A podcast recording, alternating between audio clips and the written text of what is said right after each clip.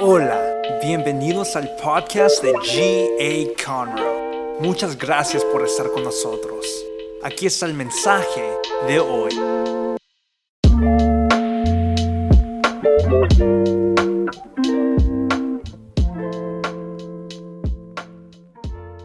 Buenos días, iglesia. ¿Por qué no le damos un fuerte aplauso al Señor? Que Él es bueno y Él es fiel. ¿Cuántos dicen amén? ¿Cuántos dicen amén? Amén. Bueno, pues si no me conocen, mi nombre es Randy Jacob y tengo el privilegio de ser parte de nuestro equipo aquí en Gracia Abundante y pues es un honor poder estar compartiendo de la palabra de Dios con ustedes. Y antes de, comenzar, solo quería dar la bienvenida a todos, a todos los que nos están vi- visitando por la primera vez. Yeah, let's give it up. Y también todos los que nos están viendo por online, los amamos y ustedes son nuestra familia. Bueno, yo, yo sé que ese mensaje eh, el día de hoy va a ser de bendición para tu vida. Mientras me preparaba para ese mensaje, eh, encontré una estadística interesante. Eh, de- decía eso, decía que 51% de las personas que asisten a la, a la iglesia no conocen la gran comisión. 51% de las personas que asisten a la iglesia no conocen la gran comisión.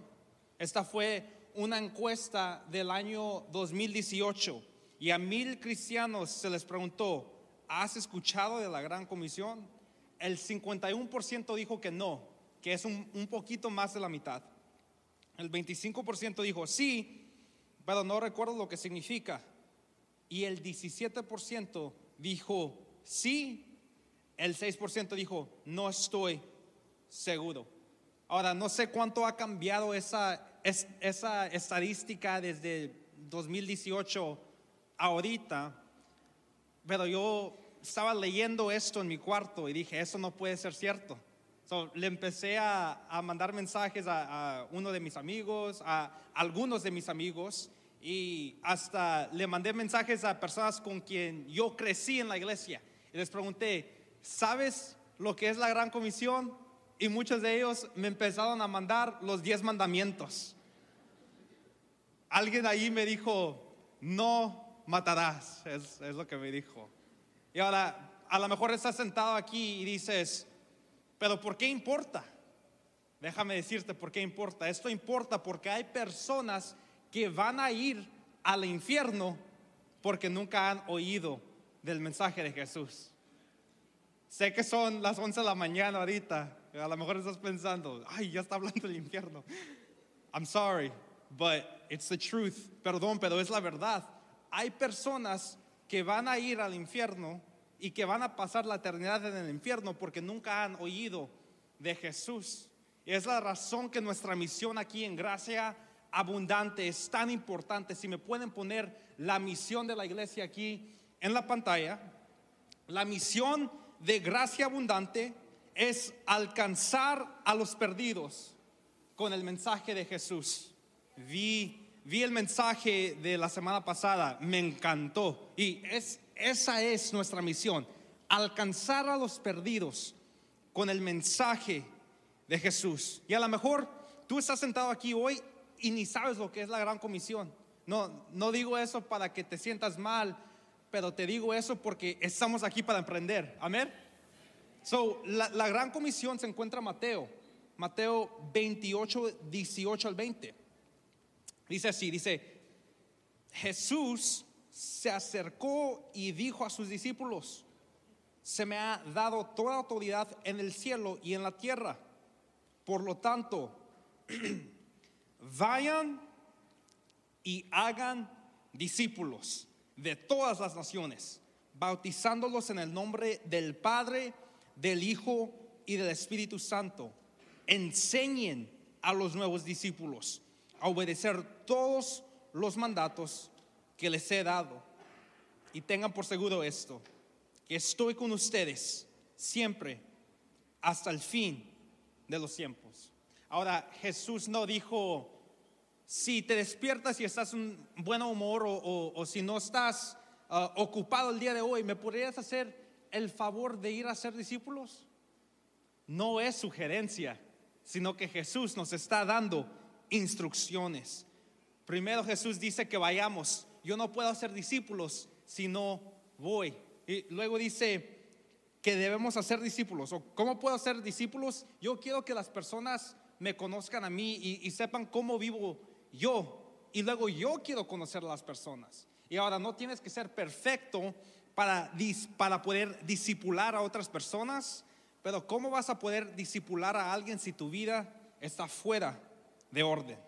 Y últimamente, les enseñamos a obedecer todos los mandatos que Jesús nos ha dado. Esa es la gran comisión. Ve, haz discípulos y enseña.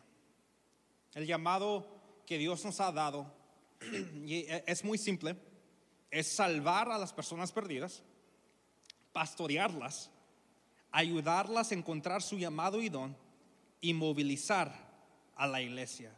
Nosotros somos una iglesia que, que sabe, sabe la importancia de la gran comisión.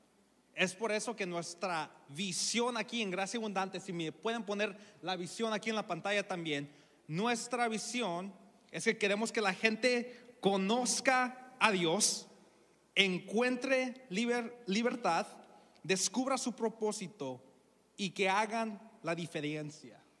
Esta es nuestra visión. Conoce a Dios, encuentra libertad, descubre tu propósito, haz la diferencia. Nuestra visión.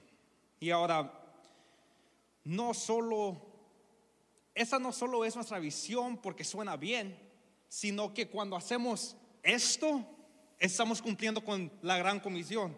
Sino, so- somos nosotros ah, una iglesia que le gusta evangelizar. Y a mí me encanta escuchar las historias de las personas que llegaron aquí porque alguien los invitó. Y antes de que se me olvide, tenemos unas tarjetas en el lobby, en la área de información. Y ahora hay dos tarjetas. Una es para invitar a tus amigos. O ahí tiene nuestros horarios y tiene también nuestras redes sociales. Luego hay otra tarjeta y esa la usamos para que podamos ser de bendición a otros, para que podamos bendecir a otros en el nombre de Jesús. Si me pueden poner la foto de las tarjetas. Es, esta tarjeta dice algo extra para mostrarte que Dios te ama. Y luego cuando volteas la tarjeta dice aquí, y nosotros también. Ahora, también ahí están nuestras cuentas de redes sociales.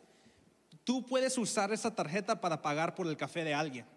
Y luego decirle al, al que está ahí, oye, ¿le puedes dar esa tarjeta al que está atrás de mí?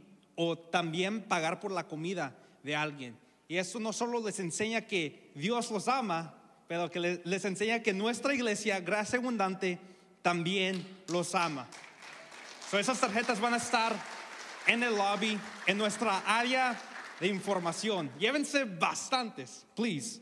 So, nosotros también hacemos esto, evangelizamos en diferentes maneras. So, nosotros ah, estamos en las redes sociales y luego también muchas personas nos encuentran en nuestro sitio web graciachurch.com.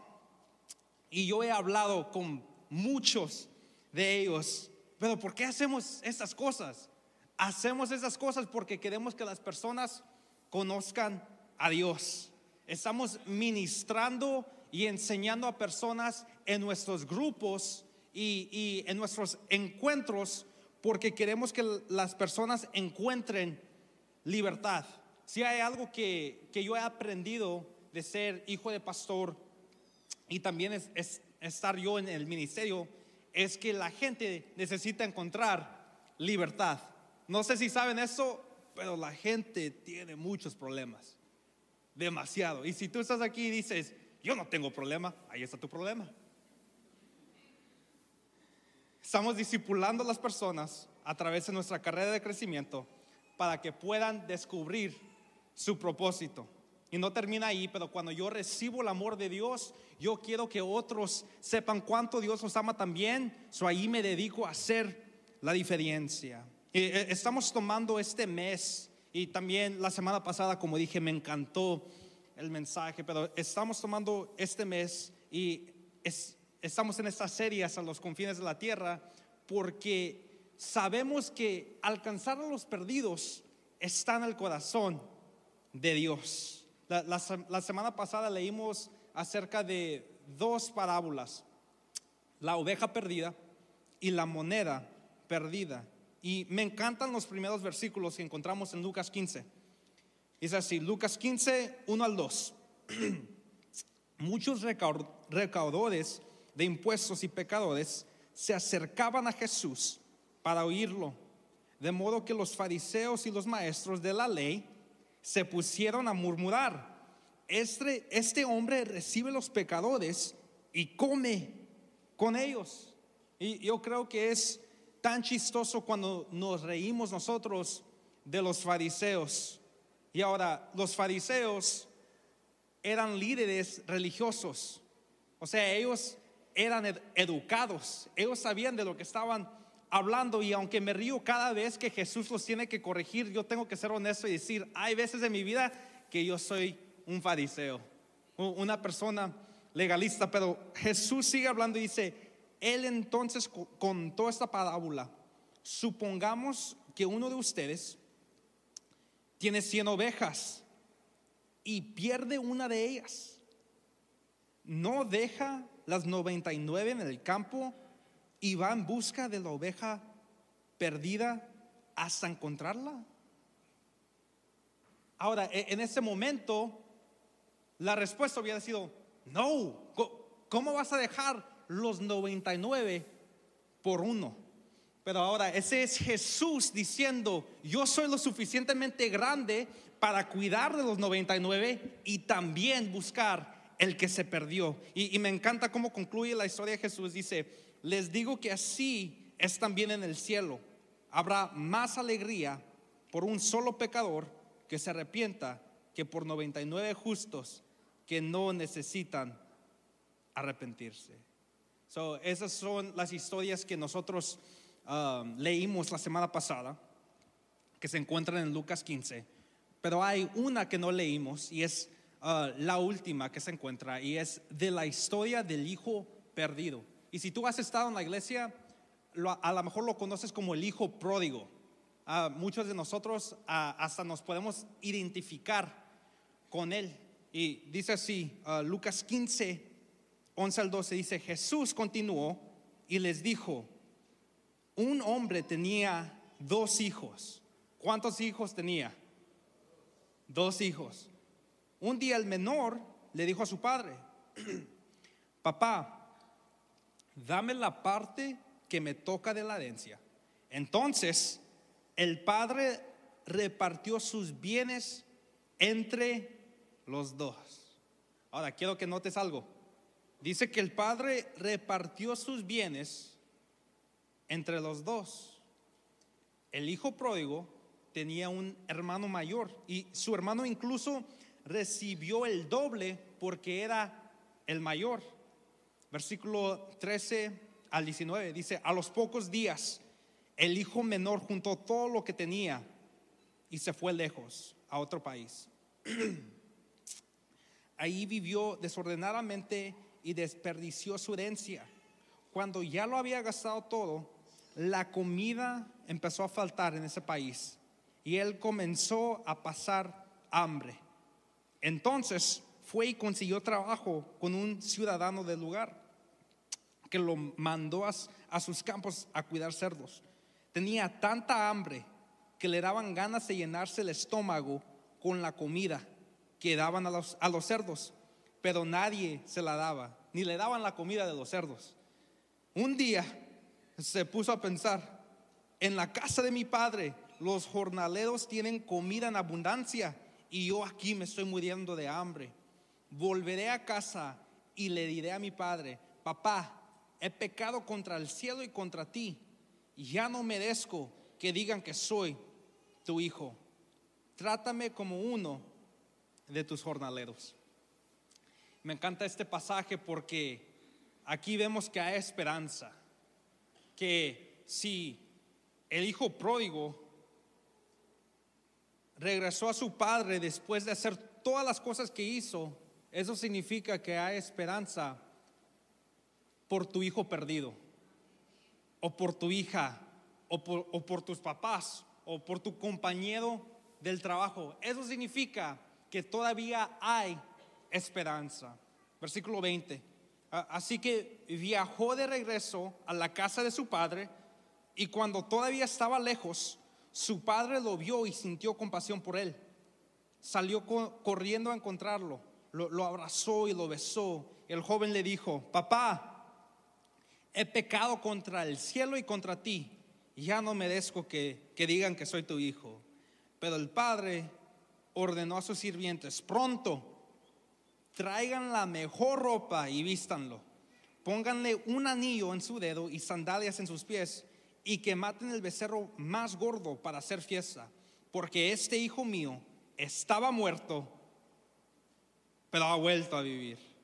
Se había perdido y lo hemos encontrado. Y comenzaron la fiesta. Como dije, este es un pasaje hermoso, pero no termina allí. No sé si sabían eso, pero Lucas 15, um, la, la historia del hijo pródigo en Lucas 15 es la única historia donde el que perdió algo no lo fue a buscar.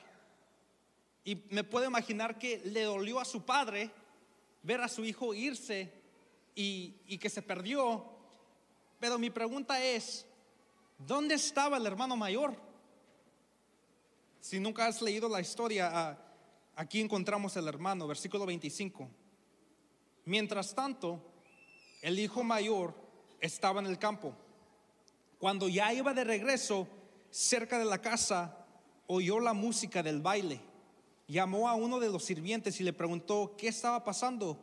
Él le respondió, tu hermano ha regresado y tu papá mandó matar el becerro más gordo porque lo ha recuperado sano y salvo.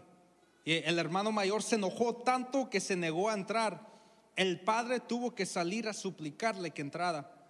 Pero él le respondió, por años he trabajado para ti sin desobedecerte y jamás me has dado siquiera un cabrito para hacer una fiesta con mis amigos. En cambio, ahora que regresa ese hijo tuyo que ha malgastado tu dinero con prostitutas, mandas matar el becerro más gordo para él. Cada vez que yo escuchaba esta historia de niño, yo decía, pues yo también me enojaría. Pero quiero que entiendas algo. El hermano mayor no es víctima. El hermano mayor no es víctima. El hijo pródigo se fue de la casa y se perdió. Pero tú sabías que puedes quedarte en la casa, estar en la casa y aún así estar perdido. Lo voy a decir otra vez. El hijo pródigo se fue y se perdió. El hermano mayor se quedó y aún así estaba perdido. Dice, por años he trabajado para ti sin desobedecer, sin desobedecer. Eso significa que puedes venir a la iglesia, ser parte de nuestro Dream Team, ser líder de grupo y todavía estar perdido. Nuestras acciones no nos llevan al cielo. Ahora, mi pregunta es, ¿por qué está tan molesto si él también recibió su herencia? Dice, no sé si se recuerdan, versículo 2 dice, entonces el padre repartió sus bienes entre los dos. ¿Entre quién? Los dos. Mi segunda pregunta es, ¿por qué no buscaste a tu hermano? Y creo que no buscó a su hermano porque le hubiera costado algo. Hubiera impactado su vida y a lo mejor no tuviera su herencia. Y cuando lo miramos de, de esa perspectiva, vemos que su reacción tuvo nada que ver con la fiesta y tuvo todo que ver con su corazón.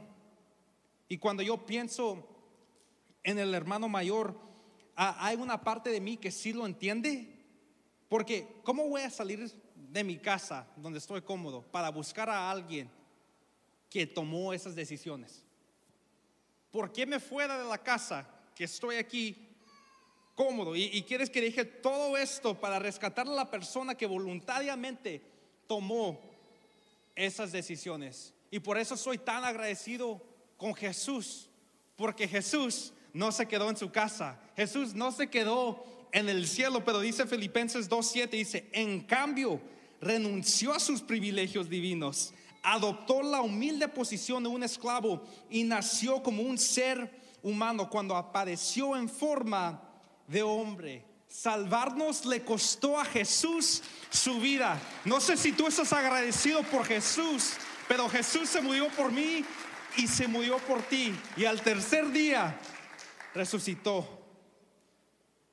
Y la, la historia del hijo pródigo termina así. Dice, su padre le respondió, hijo mío, tú siempre estás conmigo y todo lo que tengo es tuyo. Pero teníamos que hacer fiesta y alegrarnos, pues tu hermano estaba muerto y ha vuelto a la vida.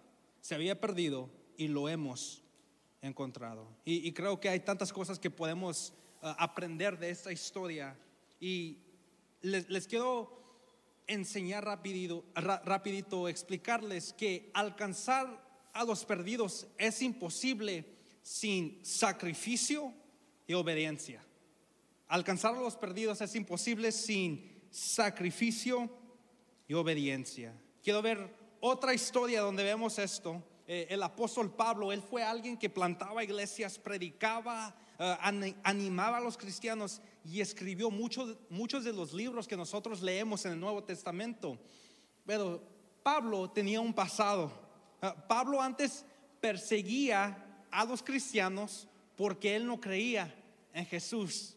A Pablo lo vemos en, en Hechos 8:3. Dice, Saulo, que antes era el nombre de, de Pablo, dice, por su parte, causaba estragos en la iglesia, entraba de casa en casa y arrastraba a hombres y mujeres y los encarcelaba. No sé por qué era tan violento, pero ahora en Hechos 9 lo, vemos en camino a Damasco, que, que, era una ciudad, y dice así, Hechos 9, 3 al 6. En el viaje sucedió que al acercarse a Damasco, una luz del cielo relampagó de repente a su alrededor. Él cayó al suelo y oyó una voz que le decía, Saulo, Saulo, ¿por qué me persigues? ¿Quién eres, Señor? preguntó. Yo soy Jesús, a quien tú persigues, contestó la voz. Levántate y entra en la ciudad, que allí se te dirá todo lo que tienes que hacer. Saulo no, no iba a Damasco nomás para estar de vacaciones, sino que él iba con un plan malvado de ir a matar a más cristianos. Y de la nada Jesús apareció.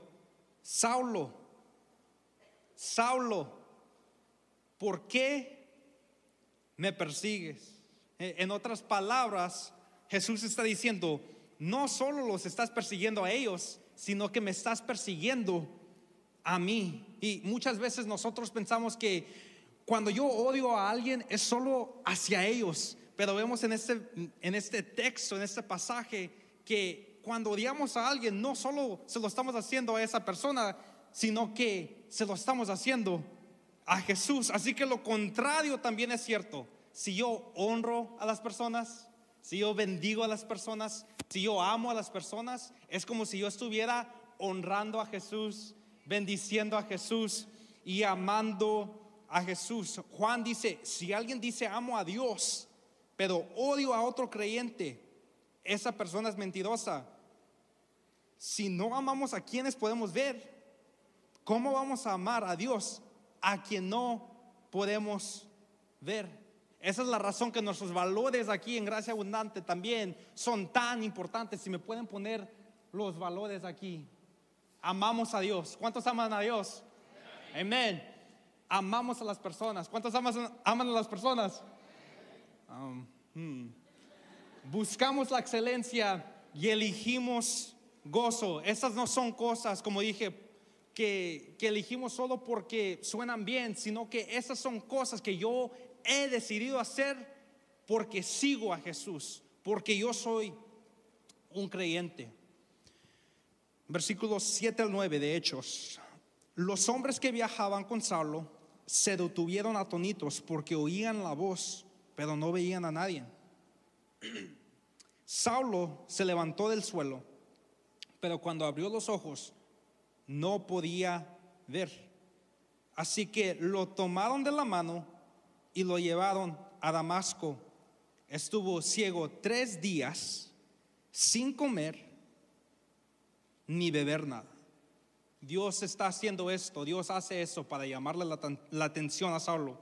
Pero mientras Saulo está pasando por esto, Dios ya le está hablando a alguien más acerca de él. Hechos 9, 10 al 16. Había en Damasco un discípulo llamado Ananías. Ahora, ese no es el Ananías que a lo mejor muchas personas estén pensando de Ananías y Zafira ah, en Hechos 5. Es un Ananías diferente. Dice, había en Damasco un discípulo llamado Ananías a quien el, eh, a quien el Señor llamó en una visión. Ananías, aquí estoy, Señor. Anda, le dijo el Señor, ve a la casa de Judas en la calle llamada derecha y pregunta por un tal Saulo de Tarso.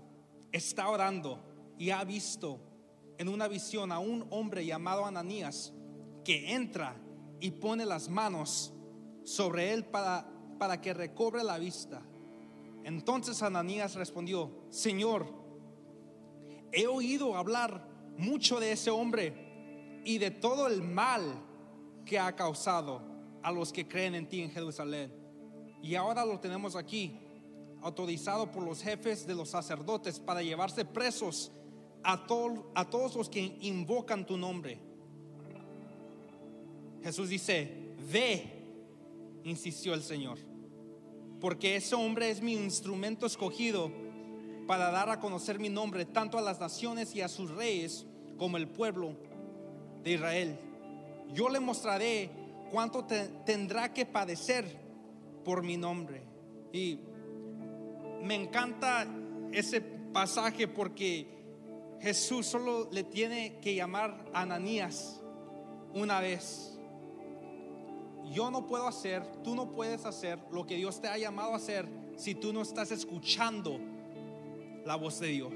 Si estás tomando notas, puedes escribir esto. Número uno, escucha la voz de Dios. Han habido muchos tiempos en, en mi vida que Dios me ha tenido que llamar más que una vez. Jacob, Jacob, y yo me hago loco. Yo sé que no soy el único. Pero Ananías no solo lo escucha, sino que Ananías responde. Número dos, sé honesto con él. So, Ananías responde, pero mira cómo no dice, ya voy en camino, Señor. Porque Saulo no estaba allí, como dije, de vacaciones, sino que Saulo estaba allí con un plan para matar a los cristianos. Y Ananías era un cristiano. O sea, ve a visitar a la persona que te quiere matar. Es lo que le está diciendo Dios. Y a lo mejor hay alguien en tu trabajo y tú tienes miedo de hablarle de Jesús porque tú sabes el tipo de persona que él o ella es. Pero Ananías nos da el ejemplo perfecto porque Ananías fue honesto con Dios, pero no dejó que su miedo afectara su obediencia. Ananías no dejó que su miedo afectara su obediencia. Número tres, camina en obediencia. ¿Cuántas veces hemos venido a ese altar y hemos hecho oraciones así como, aquí estoy Señor, úsame, quiero, quiero hacer la diferencia. Y a la semana estamos dando otra vez, Señor, ya no puedo, es que nomás me andan llamando los líderes de la iglesia. ¿No fue esa tu oración? Y yo creo que muchos de nosotros lo que realmente queremos decir es, Dios, estoy dispuesto a hacer cualquier cosa que quieras que haga, excepto las cosas que yo no quiero hacer. Así vivimos muchos de nosotros. Ananías no quería ir, pero Dios está diciendo, ve porque le hablé de ti y ahora te estoy hablando de, a ti sobre él. So Ananías, dice versículo 17, Ananías se fue. Y cuando llegó a la casa, le impuso las manos a Saulo y dijo, hermano Saulo, el Señor Jesús que se te apareció en el camino, me ha enviado para que recobres la vista y seas lleno del Espíritu Santo. Note cómo Ananías le dice, hermano, hermano, Saulo no le llamó hermano porque son amigos, sino que en ese tiempo Saulo solo había hecho cosas malas en su vida, pero le llamó hermano porque Ananías sabía que Jesús vio algo en él. Ahora recuerda que Saulo en ese tiempo está, está ciego, no podía ver, pero podía sentir y podía oír. Como podía sentir, Saulo le puso las manos. Y como podía oír, él le llamó hermano. Y quiero decirte, nuestro mundo está ciego, pero nuestro mundo puede sentir y nuestro mundo puede oír. Y estamos orando que esa sea una iglesia que impone manos a las personas para que puedan sentir el amor, la, la gracia y la convicción que solo viene de Dios y que nosotros seamos personas que le digamos a, los, a personas, mi hermano, antes de que ellos tengan la opción de hacer algo bien. Y me ha enviado para que recobres la vista y seas lleno del Espíritu Santo. Como iglesia estamos orando que nuestro condado, Montgomery, esté lleno del Espíritu Santo. Y, come on.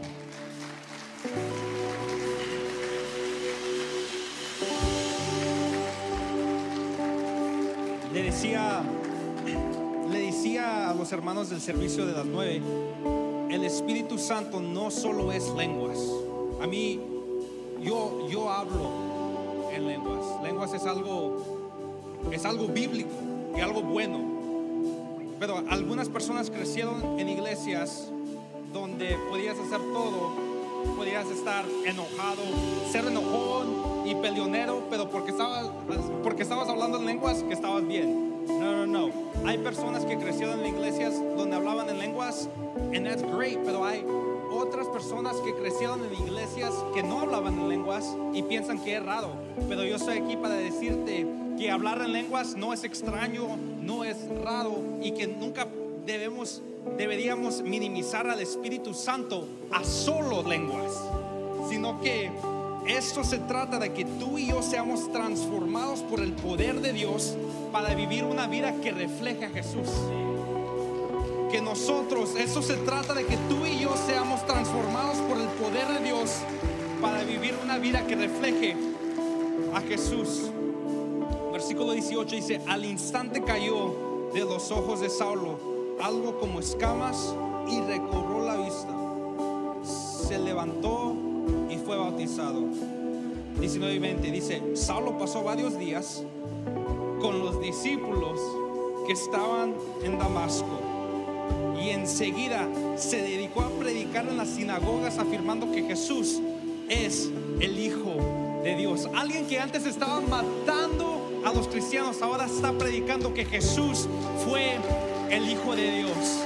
Jesús es el Hijo de Dios.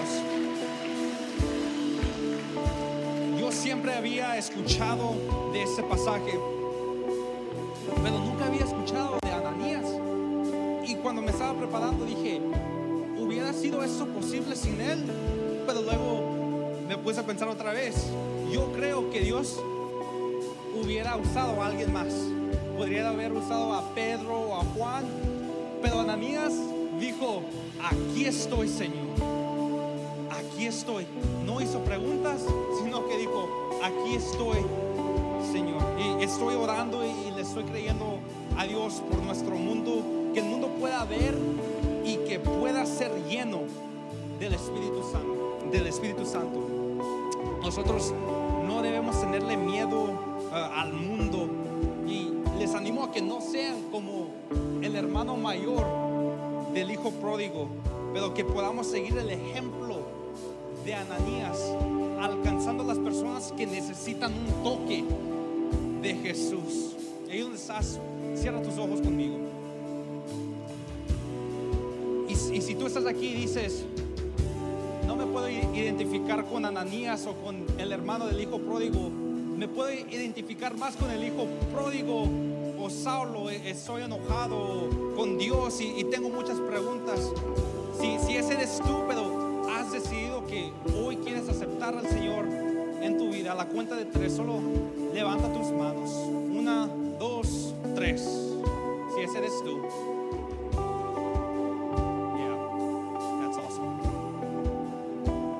Muchas manos. Como dije, si ese eres tú, solo levanta la mano.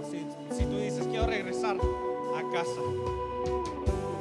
Y como iglesia, vamos a, unirnos con esas personas que, que están haciendo esta decisión ahorita. Y vamos a repetir esto juntos. Di Jesús creo en ti, creo que moriste por mí y resucitaste.